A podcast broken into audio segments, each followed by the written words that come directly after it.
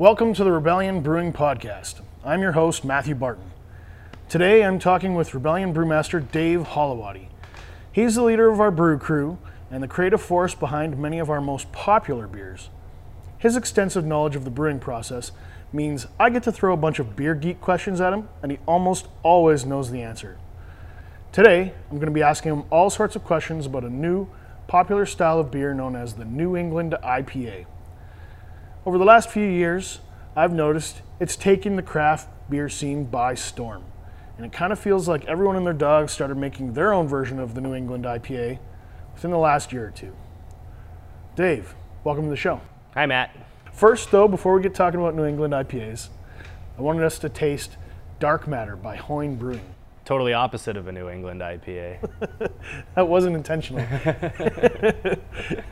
They're based out of Victoria, British Columbia. Um, Mark actually, uh, Mark Heisey recommended this beer to me. He said, "Go check it out. Hoyne is a highly rated brewery, and he likes them." cool. Um, I think this is the first beer I've had from them that I can remember anyway. I'm really excited to try it. Yeah. Cheers. Cheers. Like a perfect uh, early morning beer, breakfast beer, if you will. Some nice coffee notes. Yeah. It's got like a. It's not too sweet. I'm not sure if this is a stout or a porter. Like, what is the the base style, Matt? Well, the brewery describes it as an elusive dark beer, and it can't decide whether to call it a porter or a stout. yeah, it's somewhere between uh, like a nice roasty, chocolatey brown ale and a porter. Like it's got enough sweetness and like bread crust note to it to keep it interesting without it being overly roasty. It's really well balanced. If you if you told me this was a brown, I would feel like okay, but I'd be a little confused. Yeah, you get that dark fruit note too. Like get some kind of cherry notes to it, a little bit of stone fruit. Um, pushes it into that porter character, but the body's not quite heavy enough to be a stout. I would say. Yeah, like in, when it's sitting in your mouth. Yeah, it drinks really smooth. It's not uh, it's not heavy like you'd expect from a stout. Well, depending on the kind of stout, I guess, but yeah, elusive indeed. I call it somewhere between a brown ale and a porter. It's good. Yeah. Be really good with uh, some chocolate chip pancakes. a big slab of bacon. Yeah, it's it's roasty, like kind of reminds me of coffee, maybe. Yeah, I dig it. yeah, it's good. Would you give it a thumbs up? Yeah, I give it two thumbs up. Yeah, I'd, I think I'd go buy another bottle of this. I picked this up at Willow Park, actually. Nice. One of my favorite things is on their website, they list the gravity of the beer as black hole. Oh, cool. That's clever. I like that they have a sense of humor about it. Yeah. Let's dive right into New England IPA. All right. What the hell is it? it Came out of nowhere. What what the heck? So, uh, my thoughts on New England IPA are that it was born out of necessity um, to a degree that people like hoppy beers, but don't necessarily like the bracing bitterness that you find in your standard West Coast style IPA. For as many people that love that style of beer, there's probably just as many or more that don't like bitter beers. And with the evolution of hop varieties lately, they're all leaning more towards the tropical or the fruity. You know, you get like watermelon and Jolly Rancher flavors and peach mango. Um, as a way to showcase those flavors, this new style of beer was kind of developed. And it's all about being soft, fruity, but juicy without that bracing bitterness. It's more for the for a different beer drinker, a beer drinker that likes fruity and big beers but does not like a bitter beer. What do you mean when you say soft? So soft is all about how the beer comes across on your palate. Um, with a West Coast style IPA, you get that bitterness almost immediately as soon as it hits your tongue, whereas with a New England style IPA, all the hops are added at the end, meaning there's almost no bittering hops added at the beginning of the boil, so you don't get an upfront bitter kick. You get more of a, a sweeter malt backbone, and then just these really tropical fruity hops sitting all up on top of it, and, you, and it translates more to like an orange juice or a peach juice kind of flavor, tropical fruit salad sort of deal.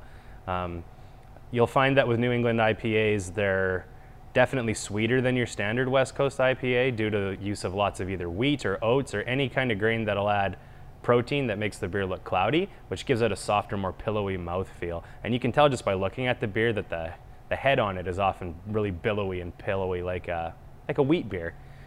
But it's just a sweeter, bigger beer. Yeah. Uh, the first time I had a New England IPA, it tasted kind of like Hi-C to me. Like the, is that a fruit drink? Yeah, Oh. C juice. Okay. or- Orange juice. Yeah. Yeah, totally. I think it's like a blend of like five citrus, but it just reminded me of orange juice. Yeah, okay. So like the one from um, Blindman, they have a New England style pale ale out of Lacombe, Alberta. It's like drinking a glass of OJ. It's really juicy, like like straight orange juice almost. Did you dig it? I, I liked it. Yeah, I did like it. one of the better ones I've had for sure. The beers you mentioned, they look cloudy. Now, in my understanding, consumers have kind of been trained to say clear is better for beer, but New England flips it on its head. Is that a concern? Should consumers be concerned that these beers are cloudy? There's benefits and shortcomings to having a cloudy beer. Um, so the New England style is typically a beer that has a lot of proteinous grains in it. Um, wheat and oats cause that natural cloudiness, but Another thing is uh, a low flocculating yeast strain, which makes it look like pulpy juice. And you can run into troubles packaging with that much yeast in suspension because you always run the risk of re-fermentation in the package. And it can lead to a, some serious product inconsistency. Um, the New England style pale ale is meant to be consumed fresh. Um, it's not supposed to age out to smooth out or anything. It's like you dry hop it, you carbonate it, and then you drink it like right away. Um, that's how you maintain that really fresh hop character. And it's best on draft. Um, you know, if you put that in a can, it's going to settle out over time. You're going to end up with a, some thick mud at the bottom of your can or bottle. Um, but yeah, they're meant to be consumed fresh, kind of like, I don't know, Vinho Verde, which is like a fresh white wine kind of thing that's not aged at all. Um, it's just got a different character. Yeah. Fresh is best. Fresh is best, yeah. yeah, We say that a lot, yeah. but in New England, it's really the case. it just kind of kind of pushes it. You know, it's like brew it, hop it. Oftentimes they're double dry hopped, um, and then just package them as soon as possible and get them out to consumers because you want to maintain that hop character. How many New England IPAs have you brewed? That's a good question. Uh, so the first one we did here was Son of Crush last summer. Um, the first batch was designed as a New England Pale Ale, not quite an IPA, but uh, a lighter style, like five percent. And then we got our centrifuge. So the second batch we actually ran through the centrifuge because we were playing with it at the time. So it came out more as like a pale ale. Um, but that was my first dabble. I I've done a couple of milkshake IPAs, which takes the New England IPA to a whole new realm, which I don't think we really need to dive into today. Um, same base idea, but it's usually got fruit and vanilla and stuff added to it. And then, And they sold fast. yeah, so I'd say Son of Crush is the only one we've done that was based on a New England style. And then we've done the milkshake beers since then. Like the cherry milkshake IPA was about as deep as I got into it. Um, and then a couple of small batches with like mango and peach and stuff like that. Do you guys talk about bringing back uh, New England IPA style for a seasonal? Is it something that's in the back of your mind? It's not really on the back of our mind right now. It is a very popular style of beer, but uh, right now we're running with our Golden Crush, which um, is kind of like a hazy, kind of juicy pale ale session IPA, pretty much. That beer, before New England IPAs even took off, was designed to not have any upfront bitterness. It was supposed to be juice in a glass. So it's not quite in the vein of a New England style IPA, but there are some similarities to, what, to the way that beer was designed. Um, I've thought about it. We'd, I'd like to bring back Son of Crush and do the whole unfiltered thing, keep it hazy, keep it juicy.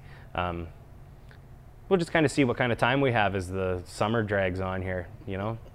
The nice thing about those beers is they are quick to turn around. So you can just crank one out and have it pretty much from, from mash tun to pint in about a two week time period.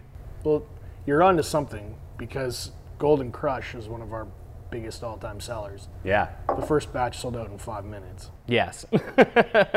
People have been asking us for months. Yeah. I've been asking you for months, and you've been rolling your eyes. for me, that's the official start of summer. I want it out by the time it's patio season and time to be out in the yard doing stuff like that. That's my favorite kind of lawnmower beer.